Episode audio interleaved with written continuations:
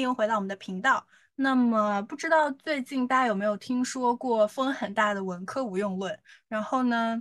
我我们这个节目的各个嘉宾都是文科生，所以说我们也想来在这期节目里和大家探讨一下，呃，除了专业选择之后，我们的职业上可以做一些什么样的规划，以及我们自己有什么样的想法。那我首先说一下我自己的背景吧，就是我本科是中文系，然后现在是在读新闻的研究生，所以是一个地地道道的文科生。以及包括我高中的时候，我是在湖北省高考，然后呢，我直接就选择文科，所以从高一的时候就是一个呃文科生，所以到现在我已经是有了这个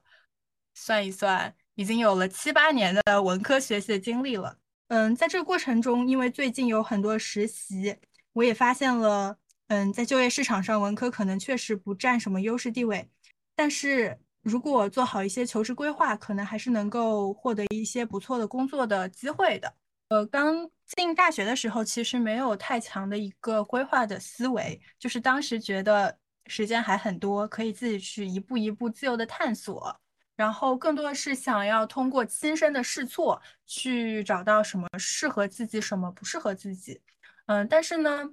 一就是我现在发现这种想法是很好的，因为你自己试过之后，就确实能够在实践和这过程中自己的亲身的感受来去进行一些排除或者是一些选择。但是这世界上的选项太多了，有的时候我们的时间太短了，可能并不能进每一个选项都自己去亲自试一下，这样的试错成本实在是太高了。所以如果能够有一些规划的意识。提前去了解一些职业，然后做一些不是自己去亲身实践的一些尝试，然后在这个过程中提前去了解，然后发现这个东西可能不那么符合自己的想法，在你亲身尝试之前就把它作为一个可以划掉的选项，那么这样的效率可能会更高。然后如果有这样的规划意识，去了解自己的情况和外部环境的变化，包括如何去。在这两者之间达到一种平衡，我想是能够更快的帮助我们走上一条更适合自己的道路的。而这种就是和完全没有这样的想法，在茫茫茫茫的这个原野里面随意的探索是不太一样的。我觉得可以打一个比方吧，就是前一段时间大家不都说人生是旷野？不是轨道吗？那当我们在这个旷野上的时候，有规划意识，可能就更像你拿了一个地图，你知道，呃，东南西北可以怎么去走，它的后面是什么。但是没有规划呢，就好像我现在到了这个茫茫的旷野之上，可是我有了这样的自由，却不知道往哪个方向走。所以我觉得。人生确实是旷野，但是当我们去探索的时候，可能要有一些更多的按图索骥的意识和能力。我个人非常同意玄铃木的观点，我也觉得，就是其实虽然我觉得职业规划这个问题，就是它可能这四个字它的分量是很大的，就是一方面真的是可能我们需要一定的自由度，让我们自己真的。或者是给我们自己一点时间，让我们真的沉淀去思考，我们到底想要做什么样的的东西。因为其实我在本科四年的学习之中，也慢慢探索到，就是在我刚进大学的时候，我对于这个世界认知是停留在我高中时候学习这个水平，所以其实可能是比较局限的。那我进了大学之后，我们大一应该其实都是通识教育，就是基本上不太上专业课。然后在通识教育，我去到各个学院上了他们的一些培训之后，我会发觉其实他们给予我的滋养，就是让我认识到世界上有这么这么多的可能性。然后慢慢的让我知道，其实有很多很多的职业或者职业规划是我之前不知道的。然后再接下去的话，我就会感觉到有很多在我尝试的这么多之中，我会慢慢筛选出来一些我个人觉得我可能也比较适配技能比较适配，然后我也比较喜欢比较擅长的方向，我再去。摸索，但是我在摸索之前，我已经觉得有一些嗯意向的方向的时候，我在摸索的时候，我会发现，其实在这个方向你深入进去之后，会有更多新的方向，或者说更多神奇的地方会凸显出来，然后你就可能会需要更进一步的去挖，或者你更进一步不的去选择你想更往哪个方向走。其实就是说，我们的职业规划也不是说我现在规划好了，就是已经想好一步步，就是未来就是这样发展了。你在慢慢的规划的过程之中，我觉得也会。不断调整吧，这是一个动态的，就是你必须要接受这是一个很不确定的，然后随着你的成长不断在改变的。我觉得这可能，虽然我觉得可能是需要你去接受这种不确定，但另外一方面，我觉得也是一种，嗯，反观你看到你自己的成长了。然后我可以分享一个很有意思的例子，是我上个星期上课的时候，请了一位演讲嘉宾，他本科好像应该学的是偏基础学科，应该是。我觉得是物理、化学、生物那一块的一个学科，然后后面他本科毕业之后，他去读了博士。博士他学的是一个非常细分的方向，好像是研究果蝇的一些行为方面的一些博士。我觉得肯定也跟是生物学相关的。然后他毕业之后，其实整体来说是。没有一个特别他研究方向对口的工作，但是很神奇的是，因为阴差阴差阳错的关系，他最后去写了代码，然后他可能自己用了短短的时间，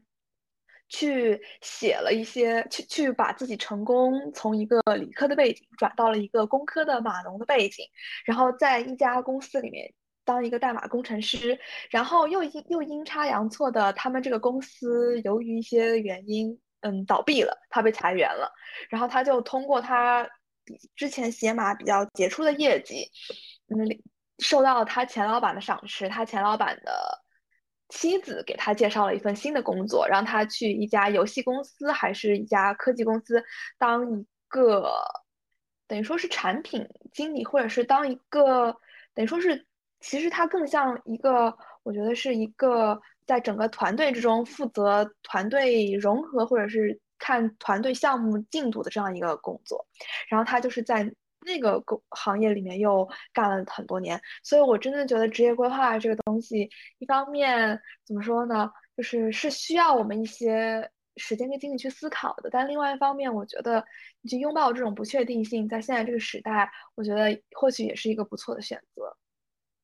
对，我觉得尤佳丽说的很对，就是我们的职业规划其实是有限度的。当我们去进行这个规划的时候，实际上并不是用一个方案或者是一个表格把自己框死，而是说增加自对自己对自我的认知以及对外部环境的一个认知，然后在这种二者的动态的。势力的变换之中去寻找自己的平衡，包括我觉得刚才说的那个学长的故事就挺有启发性的。我相信他的很多机会以及他职业的变化，并不是他规划出来的。但是我想在这个过程中，他可能还是会有一些，嗯，他自己的职业选择上的打引号的定海神针。就比如说，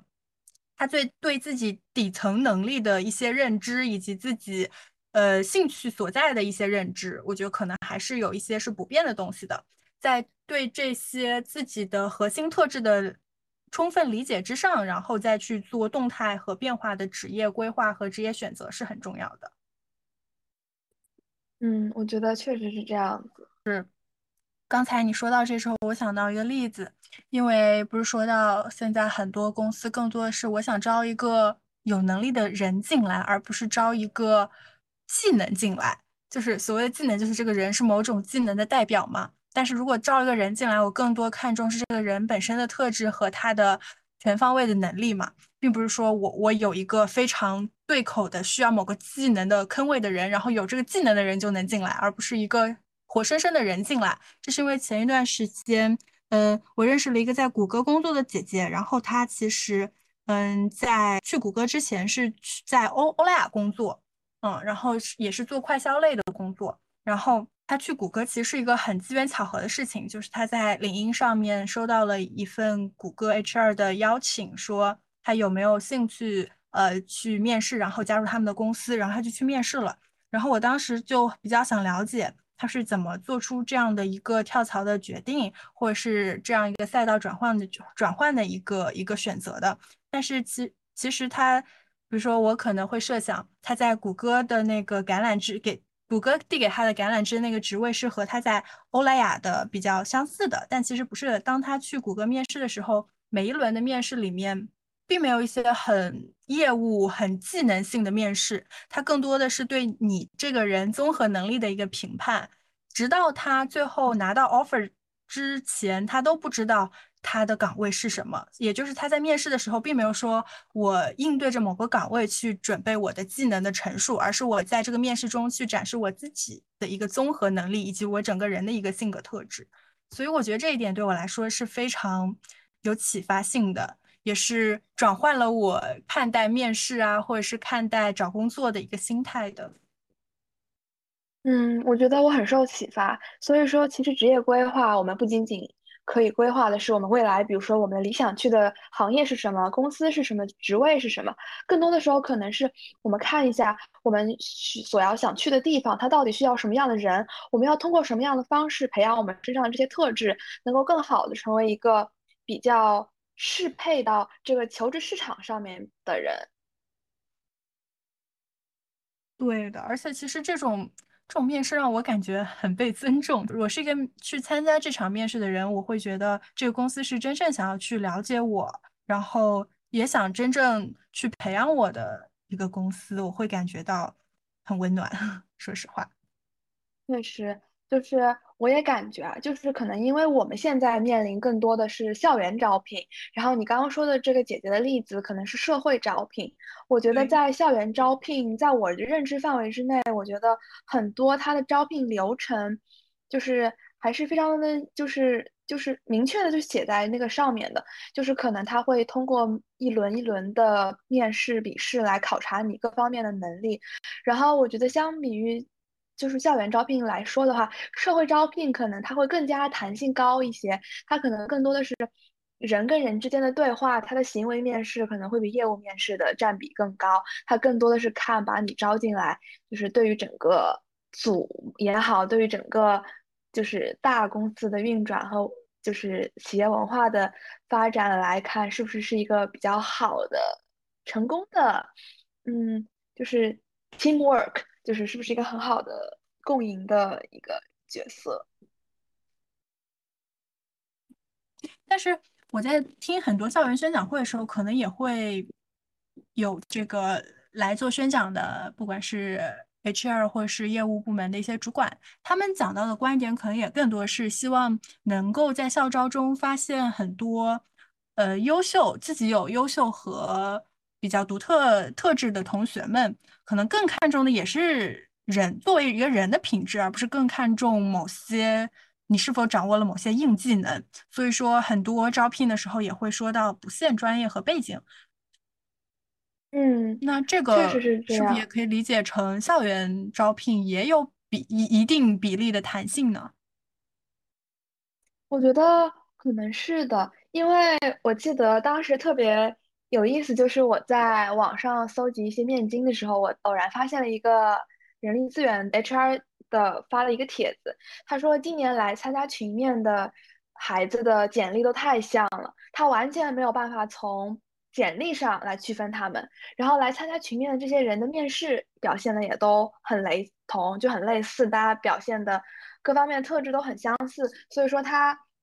就觉得其实他要在从中选出一个。更适配的人，他也是很困难的。然后我就反向想到，就是很多时候我们觉得职业规划是要让我们看看怎么样能够很好的适配这个工作，但是有时候我觉得也要看，就是你要不要在各方面的培养自己的过程中，把自己的闪光点也培养一下，就是让人家读到你的简历或者看到你这个人的时候，不仅是觉得你很适合，然后他还觉得你身上有一些闪光点，有一些就是。亮点，他觉得他很愿意去了解你、认识你。就是，毕竟我觉得，其实，在职场上，更多时候是人跟人之间的沟通和相处。如果你是一个愿意让别人了解你的人，我觉得这就是一个很好的开始。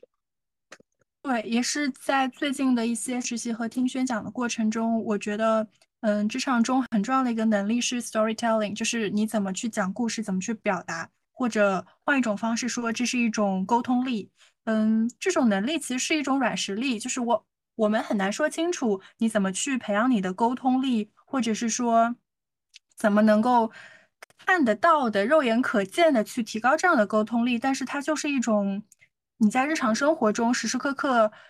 所展现出来的一种能力。比如说，你如何去清晰的表达自己的目标，或者是。呃，因因人制宜的去定制你的沟通的方案，这些但是它在这个招聘的过程中是非常重要的，因为这种沟通和表达实质上是一个人所有内在特质的最外显的一种方式，它很具象。因为有的时候，嗯，你没有办法在短时间内一场三十分钟的面试里，让面试官主动来发掘你的优秀的。内在的个人特质，所以更多时候需要这种讲故事的能力去展现出来，你内在有哪一些闪光点，直接的去向别人呈现，而不是等着让别人来发掘你。是的，我觉得其实这样看来，职业规划很多时候也是很好的帮助你能够更加了解你自己，因为当你把之前你之前不不管是大的也好，小的也好，各种各样的为了。你求职或者为了你未来的生活做的这些事情串联起来的时候，它其实也是在帮你梳理或者更加明确你自己之前的路是怎么走过来的嘛。就是其实讲故事，把这个故事讲好，你也就把你整个逻辑梳理明白了，这是一个相辅相成的过程。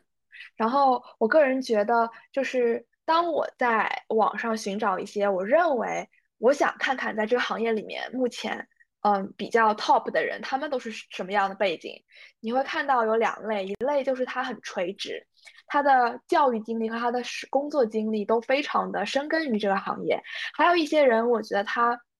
对于我来说，他就像是风一样的人，就是他一直在各个行业里面，可能是。嗯，成经营吧，就是他跳过很多行业，然后他的教育背景也非常的跳跃，就是他不是特别垂直，他是一个非常广的人，所以我觉得就是你不论是一个非常就是垂直的人，你把你自己这条这故事讲好，还是说你是一个像满天星星一样的人，然后你把你的故事讲好，我觉得都是一个非常好的能够。嗯，反映出来你自己的个人特质，然后我觉得都是很好的职业规划。对的，在职场上寻找一个可以对标的 role model 也是一个非常棒的方式，就是你去寻找一个人的职场偶像，然后嗯，尝试着一步一步循着他的那个道路去走。当然，这个也不是刻板的去循着他的道路，而是说以他为榜样，不管是他身上的一些。很值得学习的一些精神特质，还是说他自己走的那条道路，他是怎么从嗯某个起点开始，一步一步做了哪些准备，然后到现在的位置，这些都是可以借鉴的。是的，然后在寻找这些 role model 上，我觉得我也可以给大家一些分享小的心得吧。就是之前其实我们课程上也有一些作业会邀我们，就是寻找一个你认为。你在这个行业上发展对你有帮助的人，然后你给他进行一个采访。然后我记得我当时就是在领英上面找了非常非常多的人，就是可能到最后才能找到一个或者愿意跟你聊天，或者说他甚至就很少有人会愿意回复你，愿意直接回复拒绝你的人都算是我觉得很少的。所以就是我觉得大家在寻找 role model 的过程之中，真的是需要不断的尝试。别人对你的拒绝，善意的也好，可能没有那么那么的友善的也好，都要自己尝试去接纳。还有就是，我觉得，如果你觉得这条路上走的比较困难，嗯，我之前问一些业界人士，他们给我的建议是，因为其实大学里的资源还是蛮好的，教授有时会请很多业界的人来给我们进行一些讲座也好，交流也好。就是如果这些业界的人愿意到大学里来跟我们互动。你不妨把这个当成一次机会，你就跟他主动认识一下，然后把他看看能不能发展成一个潜在的 role model，跟让你在这个行业里面能够快速的成长。因为我觉得有时候其实你跟一个在这个行业里面的人，比如说 coffee chat 半个小时，你对这行业的认知可能甚至不亚于你在这个行业里面实习三个月所获得的知识。对的。聊了那么多，感觉更多的可能甚至都有一些接近于业界，感觉可以长期使用的一些建议了。那聊回我们刚进大学或者即将步入大学的人，我们怎么能够更好的先把大学这几年的时间好好利用起来，然后让我们的职业规划变得更加清晰明确，甚至有意义一些呢？就根据我的个人经验而言，就是我觉得如果把大学一般大家大学都是四年，如果把大学四年当成一个周期的话，我觉得大一的时候其实就是尽可能拓展自己的知识的广度的这样一个过程。我觉得很多人可能其实知道自己会大概喜欢哪个领域，然后对这个领域的。领进行一些比较深入的探索，然后可能会放掉一些其他自己感觉不感兴趣的领域，但是很多时候你觉得你不感兴趣，可能只是你不够了解，所以我觉得就是即使你不感兴趣的，或者是你知道你自己不喜欢的，我觉得也去找机会认识一下，说不定我觉得你就可能会。对他有什么新的认知，或者说他会开启你新世界的大门呢？我就感觉我当时刚进大学的时候，其实我对于编程是完全没有任何感觉的。就是在我高中学习的很有限的知识里面，我觉得我对这个行业是不感兴趣的。但是后面慢慢慢慢的，等等我对就是编程或者是对于电脑语言有了进一步的了解之后，我就会发现其实这是一个很有意思的，而且它能够帮助你解决很多的问题。所以慢慢的，我觉得自己也就。能够通过这样一个方式吧，去了解更大的世界，更多的可能性。然后，如果大一升到大二这个阶段的话，我觉得就是慢慢的要确定几个或者一个大概的方向，大概你想往这个方向里面继续深入探索。其他的也不是完全停止，我觉得可能就是点到为止，就是保持自己对其他的信息的接受程度吧。就是你也要有对他们新的一些。信息啊，什么有一些接收，但是可能不会特别深入的再去探索。然后我觉得大二更重要的一点就是你要对于你感兴趣的行业，慢慢的去找一些在这个行业里面工作的、生活的，或者是有相关经验的人，跟他们去进行一些小的谈话，copy chat 也好，small talk 也好。我觉得就是一方面，你觉得功利来讲，就是你可以争取到好的实习机会；另外一方面，也就像我们刚才说的，跟他们聊天，其实你如果准备好一些。作为有心人，准备好很好的问题的话，是一个很好的能够向他们了解一些行业知识的。就是就我个人经验而言，我感觉跟这些如果这个行业里面的人之前有聊的话，我觉得通过短短半个小时的时间，可以让我对一个公司、一个行业有一个比较大致的了解了。就是我觉得，不管是在作为你的面试准备，还是你就是决心要不要入这个行业的时候，我觉得都是一个非常好的。低成本的一个试错或者说是了解的机会，然后到大三阶段的话，我觉得其实就要明确了，就是你的毕业去向是什么？到底你是要继续深造，还是说你可能想要毕业之后直接进入职场？然后这个我觉得就是。要确定更加明确的职业意向了，其中包括就是了解一下各个求职公司的招聘流程、招聘的节奏，因为我知道不同行业的招聘周期还是挺不一样的，有一些特殊行业它的招聘周期可能提前的非常前，提前两到三年就会招聘一些暑期实习生或者是一些秋季正式全职的岗位，所以我觉得大家可能要提前了解一下。然后我觉得在大三这个阶段，大家就可以比。较功利性的去进行自己的学习、实习、项目、科研以及个人成长的规划了，就是它的主要服务对象是你接下来的未来的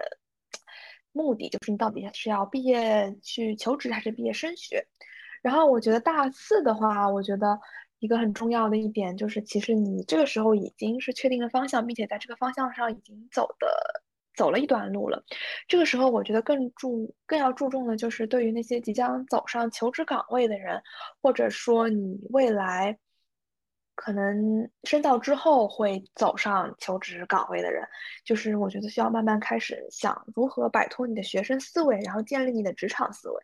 就是因为我不知道大家跟我。有没有共同的感受？就是当我在实习的过程之中，我会发现我身边的同事们，其实他们的思维方式跟工作，包工作情况，包括他们的个人的一些形象也好，其实是非常职场化的、商业化的。而我可能是更加比较偏有学生思维的，所以我觉得这个，如果说你们在学校期间就把这个学生思维向职场思维的转化做好的话，这是一个非常好的加分项吧，我觉得。然后。在这个时候，我觉得其实你可以当自己一个就是求职的人，可以把自己当成一个准预备役的人，就是可以跟业内的人士聊天呐，你们可以交换一些资源呀，然后建立慢慢建立你家这个业内的人脉圈。然后我觉得升学党的话，其实